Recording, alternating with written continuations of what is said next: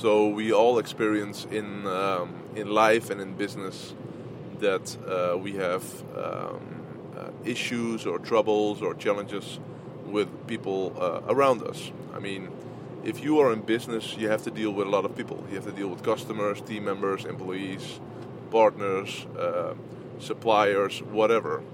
And um, it's uh, it's it's if you're doing good business, most of the time it's good.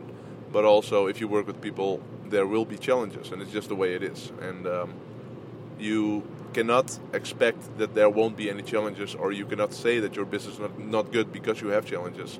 It's just simply part of business.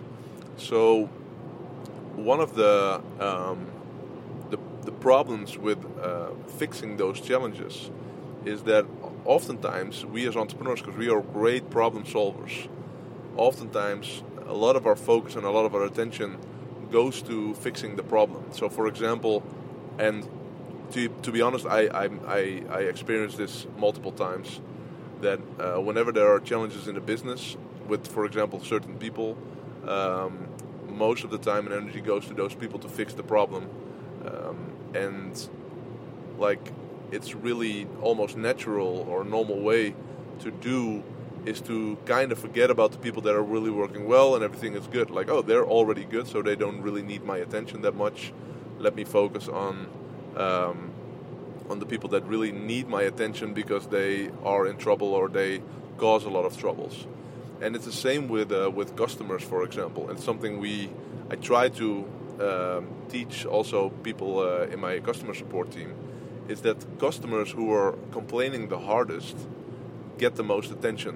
But customers who need the most attention is the customers you never hear from, hear from, because um, they are not craving attention. But if you give them, them the attention, they will rave about you. But the people who are screaming the loudest, they oftentimes get the most attention. And it's, um, I really think it's powerful to and maybe it's rude or maybe it's over the top or whatever, but to really fire those people that, um, and I'm talking about customers, fire those customers that are complaining the hardest all the time and it's never good, to keep the en- to to really keep the energy for the great customers that you never hear from.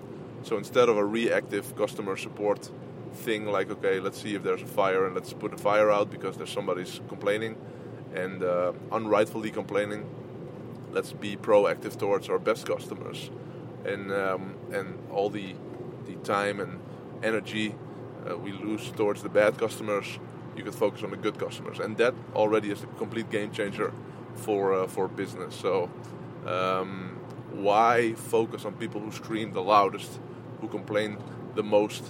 Why not like get them out of the business and really focus on the people who need our attention most and that are the great customers that we oftentimes never hear from.